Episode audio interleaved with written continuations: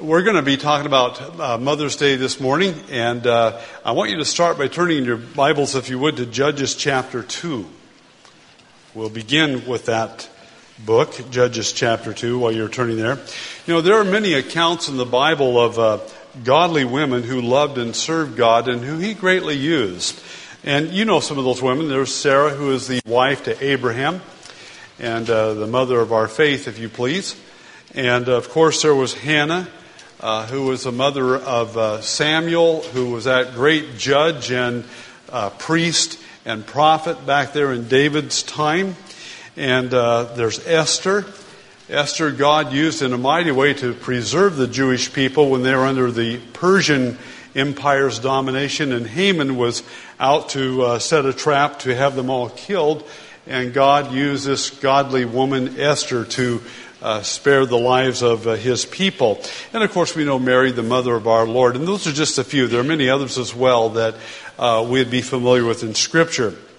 We're told in Proverbs chapter 31 what characterized these women, as well as all godly women, including women today, uh, the characteristics that are given there that we seek to emulate as we grow in Christ and in His Word.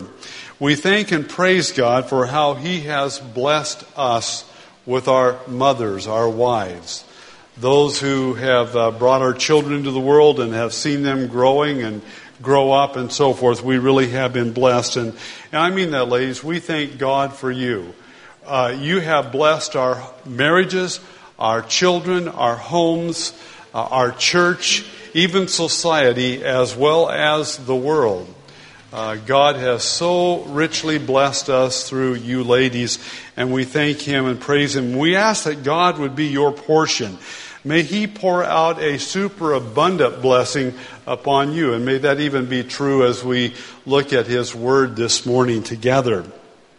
Since today is a day that we set aside for honoring our mothers, I'm going to talk about some women we find in the Bible, and I've entitled my message, Decision Time for Three Women. It's a little bit different for Mother's Day, but I think God will use it in your and my life. Decision time for three women. Most of you will be very familiar with the text we're going to be looking at, although uh, we're going to be looking in the book of Ruth. Uh, keep in the book of Judges, chapter 2, so you're there for the beginning of this. And uh, there are only two books in the Bible of the 66 books that we have that are given the names of women. Uh, Esther is one, and she is a Jewess, as I mentioned, that God used to preserve his people uh, back there under the Persian Empire. And the other is this little book of four chapters called Ruth. And she is a Gentile. So you have a Jewess Esther and a Gentile Ruth that have books in the Bible that are named after them. So in the book of Ruth, we meet these three women I want to talk about. And it was decision time for all three of them. So as we go to meet them there, uh, these women, we're going to look first in your outline at the condition. We have to start there. So if you have your outline, you can take that out. The condition their world found itself in.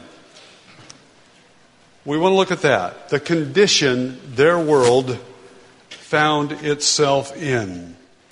We learn from the book of Judges that it's described throughout this book. It's described throughout the book of Judges.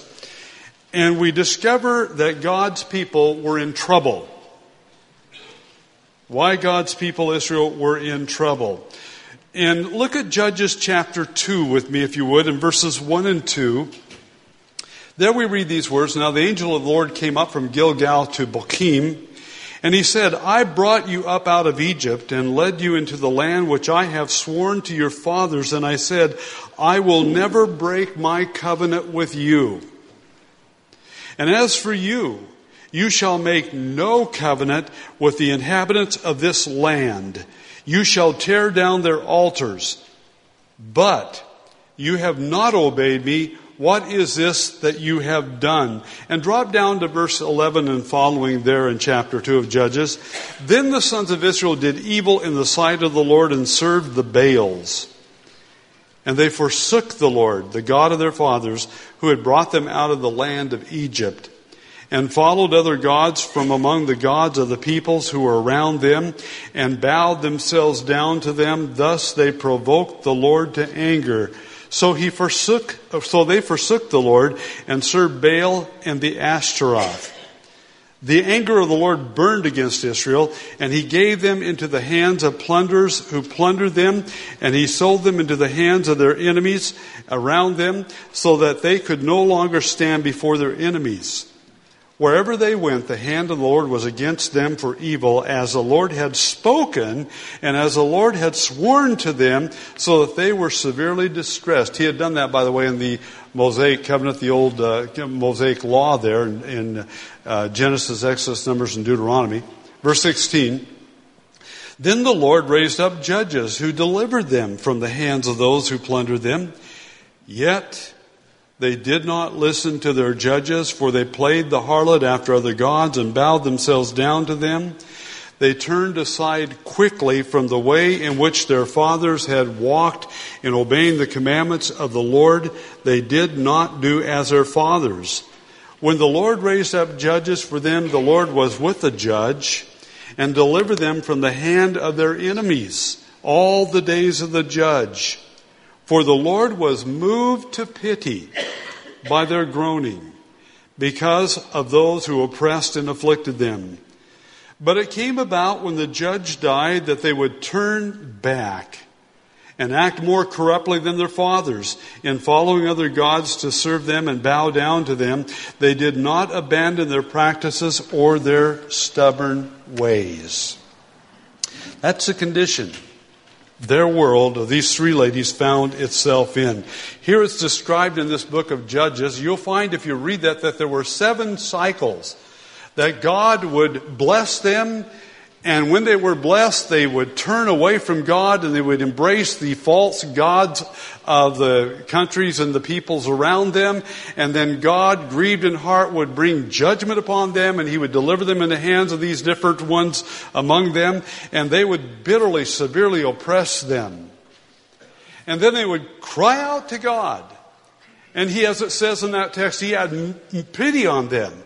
And so he would step in and he would raise up a judge and he would deliver them. And then they would, they would have, have a time of rest and peace in their country. And once again, they would turn around and go right back to their old ways again. And so God would have to, again, deliver them into the hands of their enemy one more time. And then they would cry out again, and then out of mercy and compassion, He would deliver them again. It happened seven different times. That's the world's condition that these three women were living in back then. Look at the last chapter, Judges 21, I believe it is.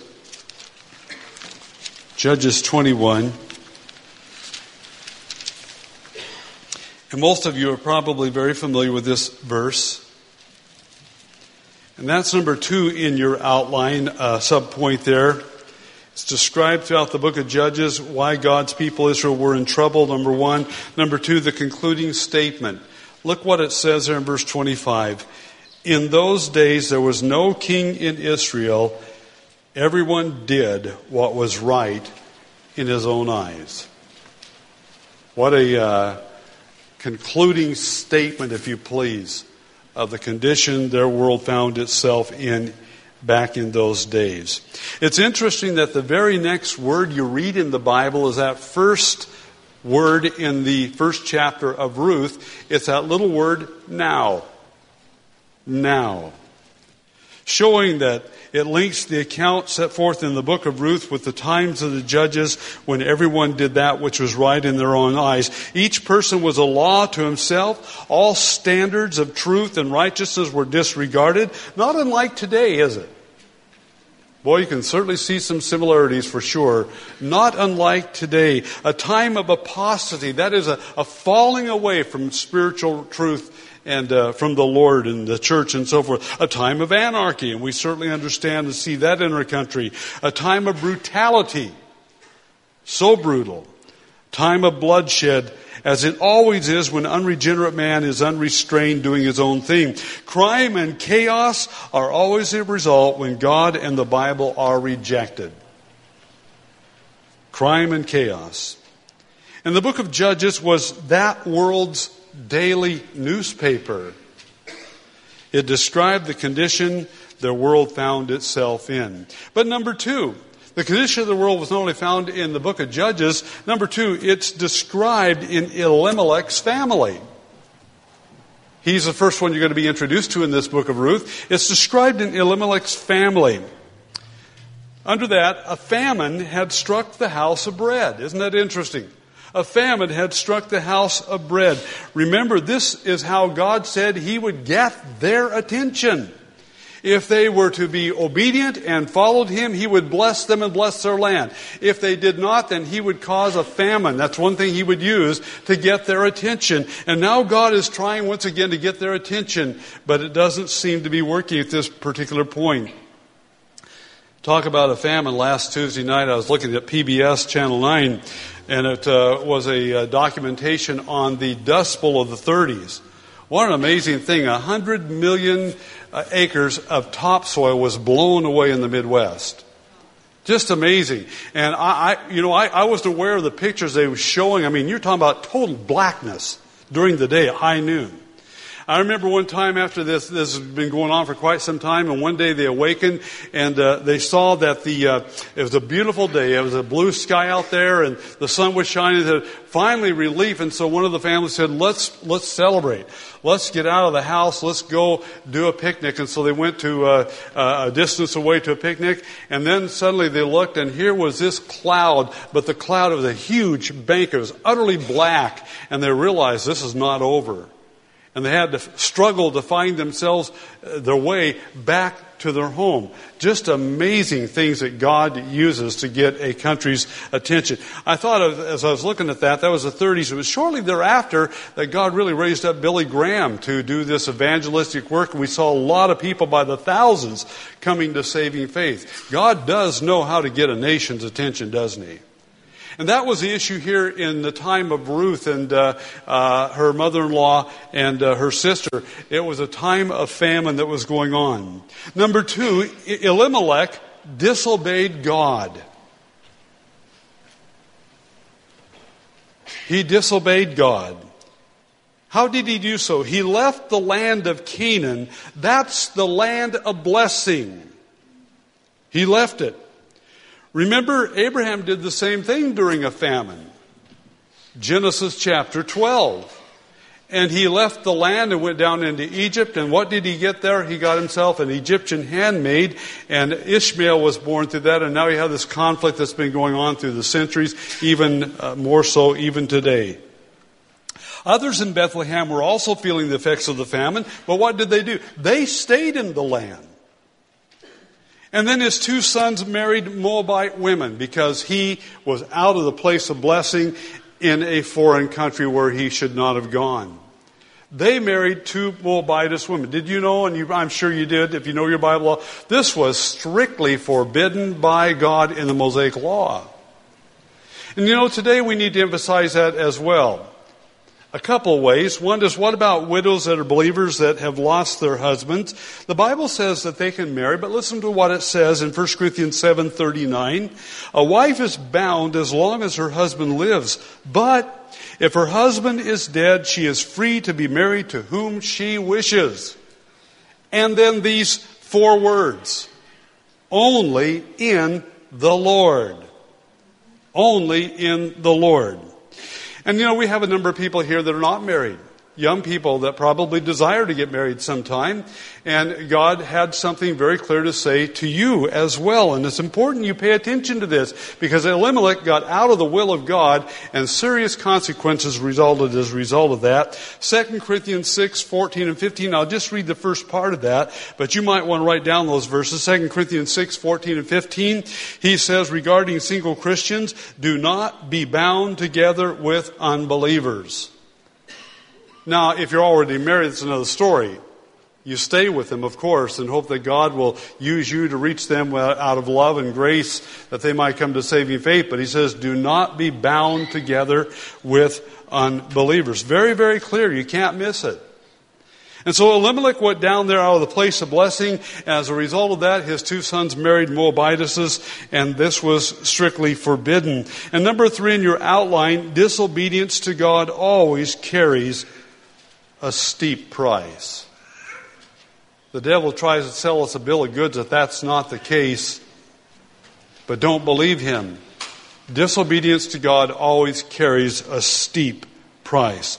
Within less than 10 years, Elimelech died. He had left his God, the land of blessings, so he and his family could survive. And please remember that he and the people of God were under God's hand of discipline. What should they have done? They need to turn back to the Lord. We see it in the Judges, in those seven cycles. Turn back to Him. He is a merciful and compassionate God, a merciful and compassionate Father, and He wants to bless you and provide for you. But he died out of the land of blessing, having lost everything. Naomi was now away from God in a foreign land, and her husband was gone. When it rains, it pours.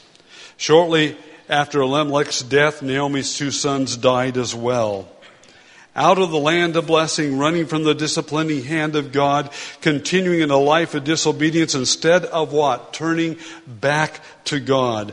Oh, what needless pain. Remember that song? Oh, what peace we often forfeit. Oh, what needless pain we bear. Keep that in mind when God disciplines you and He disciplines each one of them belongs to Him, that you need to run into His arms. Look at verse 1 with me. Now it came about in the days when the judges governed that there was a famine in the land, and a certain man of Bethlehem in Judah went to sojourn in the land of Moab with his wife and his two sons. Notice that word, those words, Elimelech went to sojourn. Listen, folks, he never was planning on staying there. He uh, didn't plan to abide, settle down, and permanently live there, much less did he plan to die away from God in the land of blessing. First, he turned his back on his inheritance because of what? A temporary situation. Let me build upon that for a minute. You, if you're saved, you're a believer, you belong to God, and you know that life is difficult. Hard things come into every person's life, but they come into the believer's life as well. You're not exempt from problems because you became a Christian. But I appreciate that little illustration used by the writer of Hebrews in chapter 12. And that's about uh, uh, Esau. trying to get the right person there. Jacob and Esau. Esau. You see, he was to inherit the blessing, but it meant nothing to him. And so he threw it away, and later on he comes back wanting it, but he can't get it. And that is a picture for you and me. God says, I want you to be blessed. We're not talking about getting to heaven now. If you're saved, you're going to go to heaven. He says, I want to bless you, but you can throw that work of God away. And that, in essence, is what happened to Elimelech, if you please. Here's a principle for you. When God disciplines his own, you cannot escape by running to Moab. When God disciplines his own, you cannot escape by running to Moab. We learn a lot about Elimelech's spiritual state from the names that he gave his two sons. Mahlon means sick. And Chilion means pining. Doesn't sound too good, does it? Brand new baby. Call him Mahlon. Sick. Another one, Chilion comes on. Brand new baby. What should we call him? Well, let's call him Chilion. It means pining. Listen, this was the condition their world found itself in, and very few people intend to continue in and die in a life of sin and disobedience. By the way, most everybody thinks they're going to go to heaven, right? When I die, I'm going to go to heaven. Everybody thinks that. Boy, they need to get look, look see what the scriptures have to say. Only the redeemed go to heaven. Only those who trust what Jesus Christ did for them on the cross go to heaven. There is only one time for one to stop sinning and return to God, and that time is now because tomorrow is eternity. Well, that's the condition we find these three women lived in. We see it in the book of Judges, we see it in the life of Elimelech.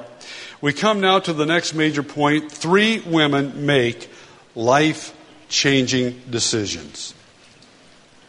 Three women, and each one of them makes a decision. And the decision they make is life changing. Number one, it was a visit from God that prompted their decisions. Isn't that interesting? It was a visit from God that pro- prompted their decision. Look at verse 6 of chapter 1.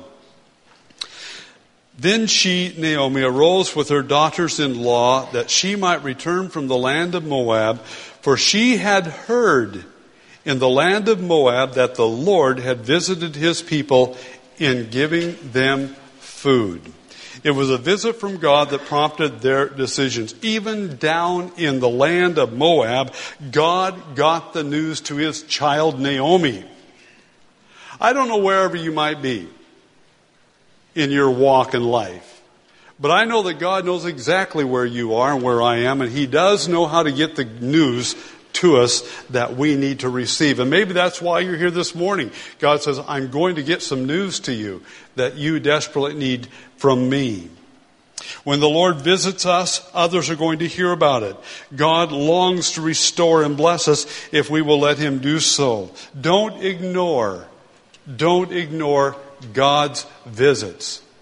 It's God who is working you, causing you to will and to work for His good pleasure. Number two, their decision would affect their destiny and those who followed. Wow. We think it's all about us. But their decision and your decision will affect their and your destiny and those who follow. Remember, the decisions made on our Moabite road are for eternity. Number three, their decision would expose their hearts. Their decision would expose what's really in their heart. What were they thinking? What was their desires and so forth? We begin with Naomi. Elimelech's wife, Naomi. She would return in grief and destitution, having lost everything, right? She would return bitter, blaming God. Look at verses 19 through 21. I said God knows how to get a hold of our attention. Boy, did he ever with her. Verse 19, so they both went until, that's uh, Naomi and Ruth, they, until they came to Bethlehem. And when they had come to Bethlehem, all the city was stirred because of them. And the woman said, Is this Naomi? She said to them, Do not call me Naomi, call me Mara. For the Almighty has dealt very bitterly with me. I went out full, but the Lord has brought me back empty. Why do you call me Naomi, since the Lord has witnessed against me and the Almighty has afflicted me? It's interesting, she would return bitter, blaming God. As you saw there in verses 19 through 21. Naomi, by the way, means pleasantness. Pleasantness.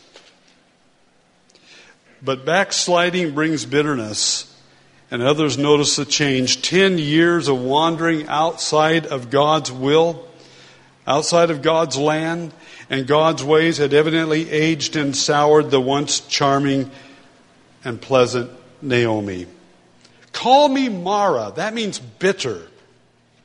That's the testimony of every child of God who chooses to walk away from God and continue to live in sin. No exceptions. You know, David, after he fell into sin and for a year he did nothing about it. You can track that in your Bible. For a year he did nothing about this sin. God, though, loved him so much, he did what? He visited him. He sent Nathan the prophet to him. He realized his sin. And in Psalm 50, when he says what? He cries out to God, restore to me what? The joy of my salvation. You know, that's a cry a lot of Christians need to express before God. Do you have the joy of salvation? Jesus Christ is joy. Walking with Him is joy. Serving Him is joy. Speaking to Him, fellowship, it's joy. But Christians along the way lose that joy. And he cried out, Restore to me the joy of my salvation. Maybe you're here this morning, that's a prayer you need to cry out to God as you've had your journey down in the land of Moab of bitterness and loss and suffering and so forth. How precious that God always answers that. Notice verse 21, she says, I went out full. In God's presence there is fullness. Away from God there is emptiness. But even though empty, the Lord, I love it, the Lord has brought me back. Beautiful. I love God. I love my Heavenly Father. I love my Savior. And He loves me with an everlasting love as He does you as well. And He always desires to bring us back where He can bless us. Naomi's confession is threefold. She says, The Almighty has dealt very bitterly with me. Number two, the Lord has witnessed against me. And number three, the Almighty has afflicted me. And all that was true. But it's so easy to blame God and others for our own condition of being away from the Lord. The Lord's discipline is intended to correct and to save. Naomi's backsliding had partly blinded her as well as made her bitter, and her bitterness would affect others. Did you get that? Her bitterness would affect others. She would discourage her daughters in law from walking with God, the true God. Look at verse 8 and 9. And Naomi said to her two daughters in law, Go! Return each of you to her mother's house. May the Lord deal kindly with you as you have dealt with the dead and with me. And that's kind that she would say that. May the Lord grant that you may find rest each in the house of her husband. In other words, I hope you go back to your own land, stay here and find husbands and get married. Then she kissed them and they lifted up their voices and wept. And then notice verse 15, drop down to verse 15. Would you therefore wait until, I'm sorry, verse 15. Then she said to Ruth, Behold, your sister in law has gone back to her people and what? And to her gods. And to her gods. Return after your sister in law. What? You're trying to drive people away from God, who God has used you to bring them to know Him, and now you're saying go back to your homeland and get married back there and go back to your gods? That's what bitterness does. It affects others, discourages them. Look at Orpah with me for a moment. She would have learned something from her Jewish husband and in laws about the one true God. I mean, for 10 years or thereabouts, she was with him. She started out on the journey going with Naomi, her mother-in-law, to her land and her God. Did the thought of no possibility of marriage maybe dissuade her? I know young people that do stop their walk with the Lord. They leave church. They choose not to walk with Him, not to serve Him, because they say, I want to get married. And somehow this walking with God doesn't seem to be working out, so I'll do it my own way. Was that what caused her to go back? She, and by the way, Naomi tried to use that in her life. She made the decision to return to her people and to her gods, it says. Look at verses 14 and 15 again. And they lifted up their voices and wept again, and Orpah kissed her mother-in-law, but Ruth cleaned to her. Then she said, Behold, your sister-in-law has gone back to her people and to her gods. She went back. She started out and then stopped. Like Lot's wife, she perished between her Sodom and safety and salvation. She wept, but she went back to her old ways. You know, dear one, maybe that's where you are this morning. You started out on this journey. You wanted to embrace Christ as your personal Savior and Lord. You wanted to live for Him. You wanted to walk with Him, but then things got difficult and they didn't go, they kind of like that famine in the land there at Bethlehem. And now you're at a place where you're going backward and you're now want to go back to your old ways. Listen, don't do that. Let this message encourage you to go on with God and receive the work that He's doing in your life. It will bring fruit and will richly bless you if you will. Orpah would not be heard of again. Her children, listen, her children and her grandchildren and all offspring would face eternity without God, forever lost, because of a decision on that crossroad there. Staggering, isn't it? Absolutely staggering. Somebody said God has no grandchildren. Means that each person has to make their own decision for Jesus Christ. But would that she would have gone on. Do you think that God could not have provided for her a husband there in Bethlehem as well? And that she could have known the joy of the Lord and her children could have known him as well. But no, she made a decision and she turned back. And now her children and her grandchildren are forever lost, and we never hear of Orpah or her children ever again. That brings us to the third lady, the third woman who made a decision, and of course you know her. That's Ruth. That's Ruth. Her decision was made in the face of tremendous difficulties. Staggering, if you please. Listen, her past was against her. She was a Moabitess, raised in a heathen home and schooled in the worship of immoral gods. Naomi seemed against her as well. In tears, she pleads with her to return to her people and her gods, just as her sister had done. By the way, really the future was against her too. And maybe that's how you feel right now where you are, the future being against you.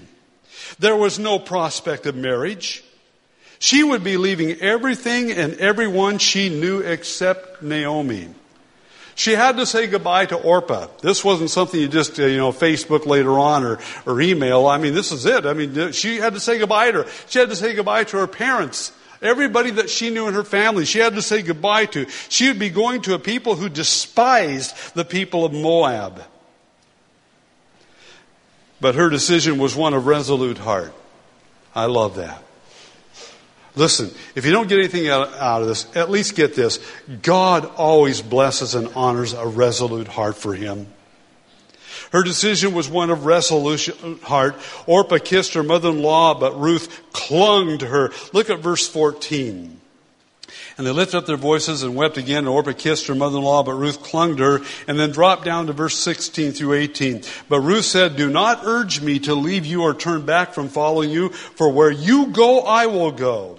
And where you lodge, I will lodge. Your people shall be my people, and your God my God. Where you die, I will die. And there will I will be buried. Thus may the Lord do to me, and worse, if anything but death parts you and me. When she saw that she was determined to go with her, she said no more to her. That little word clung. Beautiful word. She clung to him, verse 14. It's descriptive, suggestive. Here's how it's used elsewhere in Scripture. In Job 38 38, it says, The clods of the earth that stick together. You know, uh, uh, one of those uh, flash floods comes and all this mud's created and so forth, and then the sun comes out and just bakes it all. And see these big cracks and so forth. That's the idea there. That word clung is used in Job 41, 15 through 17 of Leviathan, the sea monster. God says his strong scales are his pride, shut up as with a tight seal. One is so near to another that no air can come between them. They are joined one to another. They clasp each other and cannot be separated. That's that word clung. Clasp. I mean, man, this was a resolute decision in Ruth's heart. In 2 Kings 5:27 it speaks of Naaman's leprosy cleaving to Gehazi. It says therefore the leprosy of Naaman shall cling to you and to your descendants forever. And the one I really like is Psalm 63 verse 8. In Psalm 63 verse 8 of David following hard after the Lord, my soul clings to you. Boy, God blesses that. And she was resolute in her decision to follow Naomi, leave her everything she was familiar with, her country, her people, and go with her back to Bethlehem. Ruth underscores her decision. Notice that in verse 16 through 18. Where you go, I will go. Where you lodge, I will lodge. Your God will be my God. I will die with you. She underscores it. And as a result of that, she would experience a twofold redemption. First, in her kinsman redeemer, she would meet a man by the name of Boaz who would be able to redeem that which she lost, and he would become her husband. And through their lineage, the Lord Jesus Christ would become her Messiah and her Savior. He would be her kinsman redeemer who would save her and give her eternal life. How God mightily, mightily blesses. Our decisions do expose our hearts, don't they? Has your pleasantness turned to bitterness? Are you in that under that hand of discipline right now, of which every believer at one time or another does experience. God says, don't run away from that. Let it just come into my arms and cling tightly to me and let me bless you and provide for you as you have your, the salvation, that joy of salvation restored again. Are you like Orpah? You started out you started out that you want, thought this Christianity is a good thing. I think I want it. You started out, but now you you're going backward. You're headed back to your old ways. Be like Ruth and be resolute in your decision to walk and follow the Lord. Here's why. It's the next major point in your outline. Here's why. God's grace overwhelmingly blesses those who decide for Him. God's grace overwhelmingly blesses those who decide for Him. Number one, God often works mightily through insignificant events. God often works mightily. Listen, He's an incredible God through insignificant events. Illustration number one the selling of a brother to wayfarers. Now you say, well, that wasn't really insignificant. Well, it was to them. They just wanted to get rid of a troublesome brother, Joseph. The eleven, remember, took him and sold him to the Ishmaelites and said, good, now that's finally, we can go back because he was a favorite of their father Jacob and that was troubling to them and so they got rid of him once for all. Now we'll find out what will come about with this dreamer and his dreams.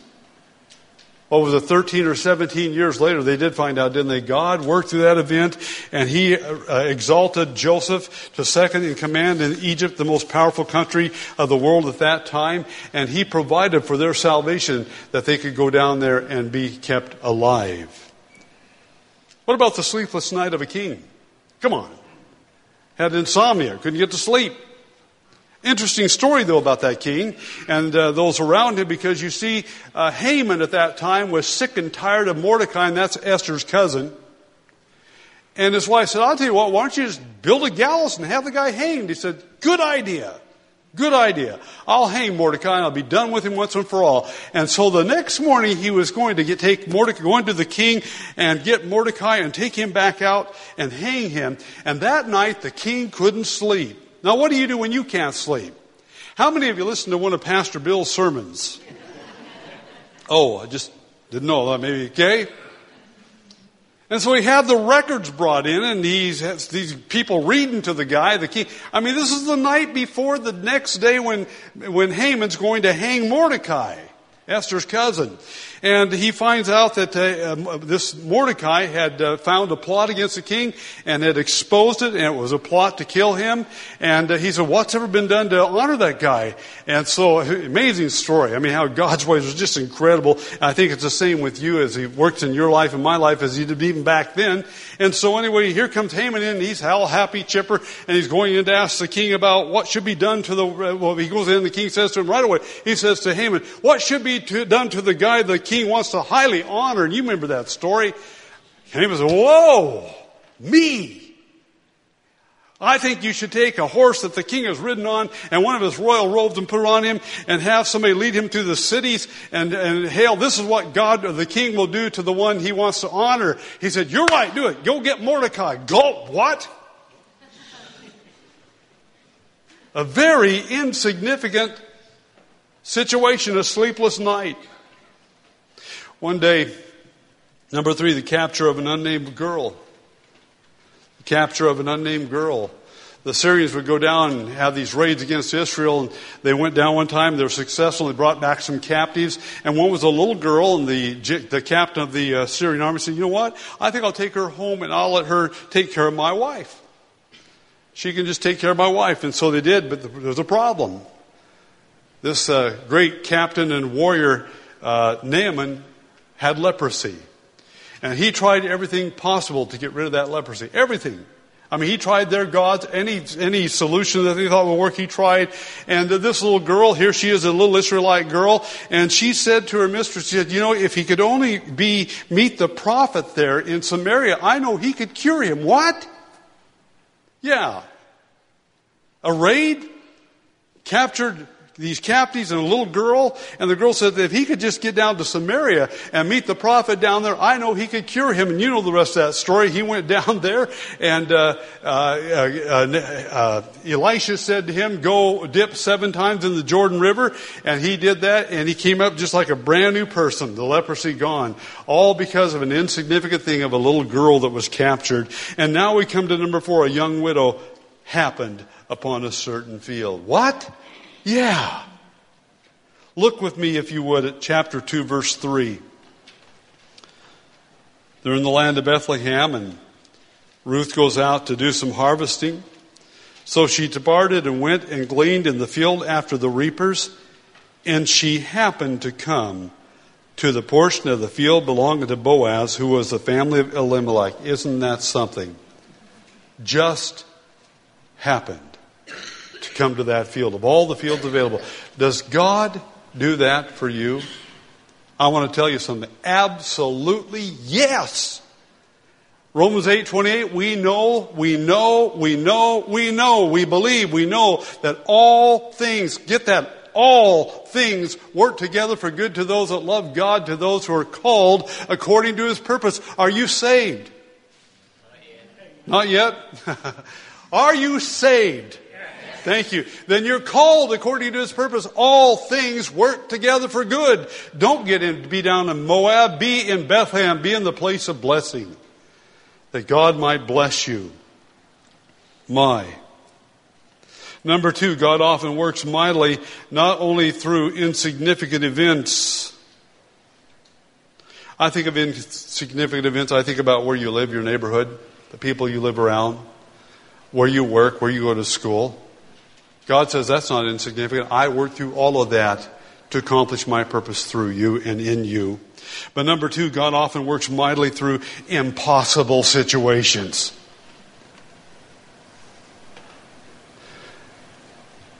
Friday,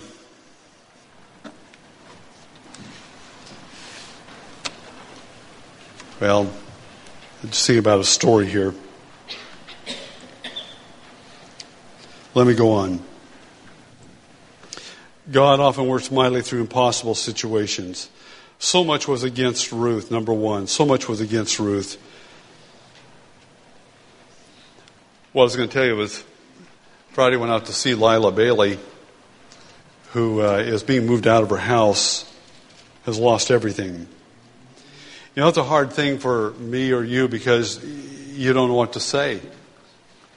You can't reverse it, you can't change it. And I'm saying, Lord, help me. I, I don't want, words can be so trite, so meaningless. But you did say you're God who cares. You said you're God who knows. You said you're God who will provide. I don't have any answers for this lady. I know where she or the five and her family are going to go. I did say they could come live with us uh, for temporarily if they need to, and she's not taking me up on that yet. But I don't know what the answer is, folks. I, it's a situation like that. You want to have an answer, or Tim, what you went through, you want to have an answer. And sometimes you don't have the answer, but you know that God does. God is sovereign. God is absolutely 100% in love uh, with a with an everlasting love and he will provide in the way he chooses and so forth. And so we find that he does work mightily through impossible situations. Keep that in mind because you may find yourself there in an impossible situation as I said, so much, number one, was against Ruth. She is a Gentile, a Moabitess. The Moab race began through an act of incest when Lot's daughter had sex with her dad, and a baby's name was called Moab. The people of Moab were one of Israel's worst enemies. They had attacked Israel while they were journeying to Canaan. Balak, the king of Moab, had hired Balaam, you might remember, to curse Israel. And when they wouldn't, well, he couldn't get that done, then he led them into immorality with the women of Moab. And during the time of the judges, the Moabites had subjugated the people of Israel. You read that in that book of Judges. In fact, God had placed a curse on the people of Moab and declared that no Moabite could enter his presence and join with his people for 10 generations. Deuteronomy 23, 3 through 6, no Moabite shall enter the assembly of the Lord, none of their descendants, even to the tenth generation, shall ever enter the assembly of the Lord. You shall never seek their peace or their prosperity all their, your days. Boy, let me tell you, a lot was against Ruth, leaving Moab and her family and going to Bethlehem and Judah. She was raised in a godless home where she learned the worship of false gods and idols. The Moabites even sacrificed their children to these gods. She was a foreign widow who possessed nothing but the clothes on her back. But number two, her only hope was in a kinsman redeemer. That was her only hope. In a kinsman redeemer. That meant there would have to be someone, someone who was both capable and willing to redeem Ruth and her husband's land. That meant there had to be a person willing to pay off in full what she owed on Elimelech and Mahlon Chilion's land. He would also have to be willing to marry her. And continue on Elimelech's family name. Not a small order to fill. You might just call it impossible. But what does the Bible say?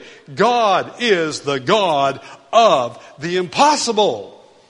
He said that to Abraham. He said it to Mary, the mother of our Lord, as well. Amazing.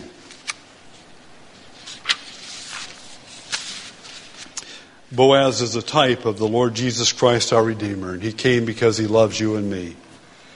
He came to forgive our sins, to forgive, uh, to give us eternal life, to reconcile us back to the Lord, to have fellowship with him. Notice with me five ways Boaz was a type of Christ, our kinsman redeemer. Number one, he was from Bethlehem, as was Jesus Christ. Secondly, he was a near kinsman, as was Jesus.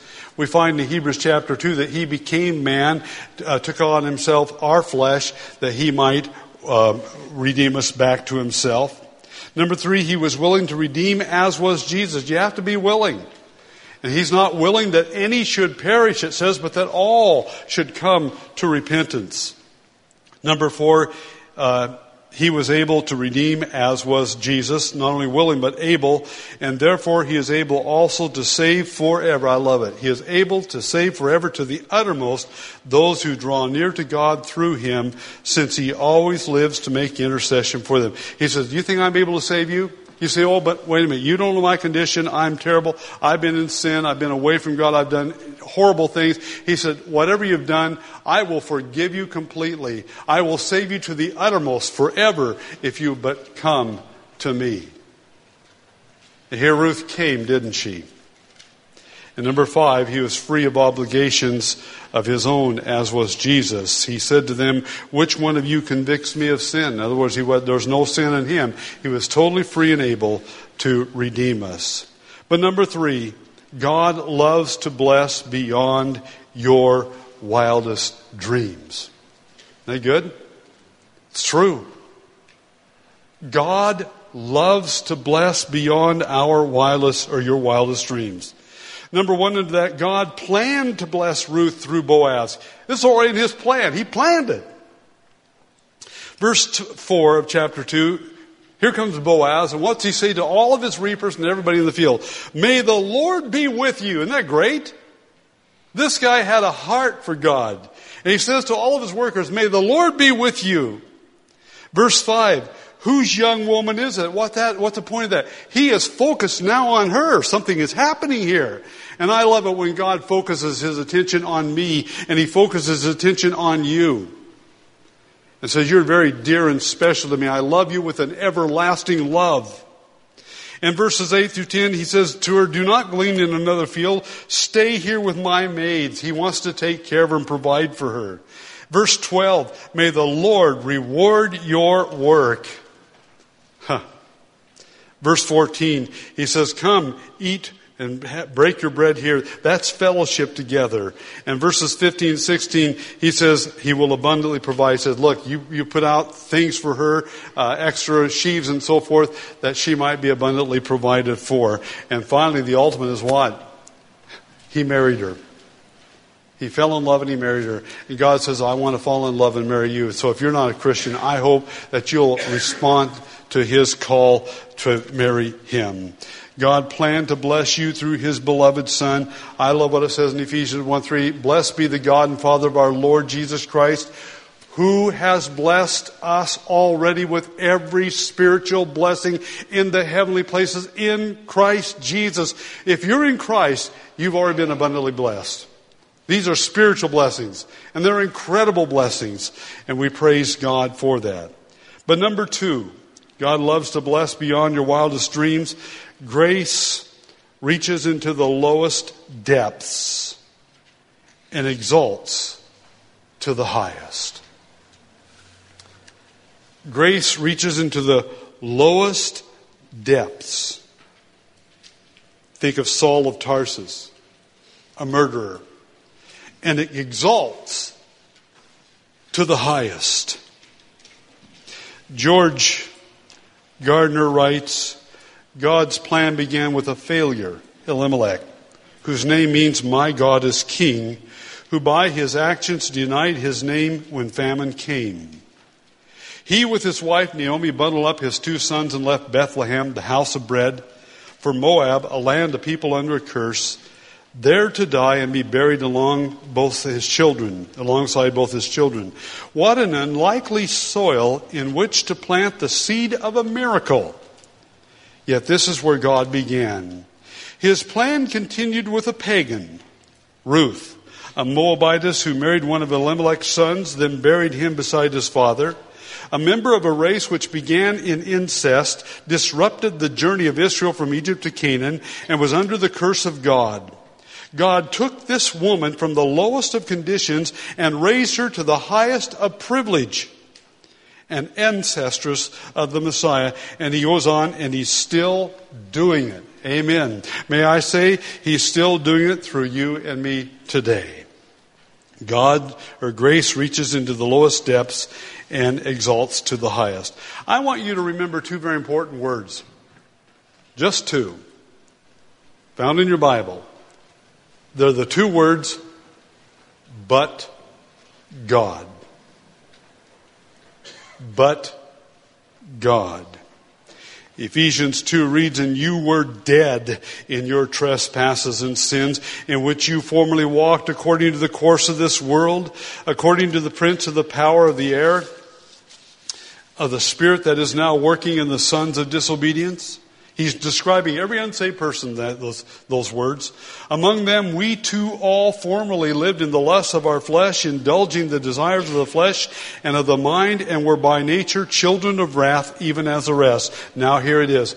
In that condition, and every one of us was at one time in that condition. We were born in that condition.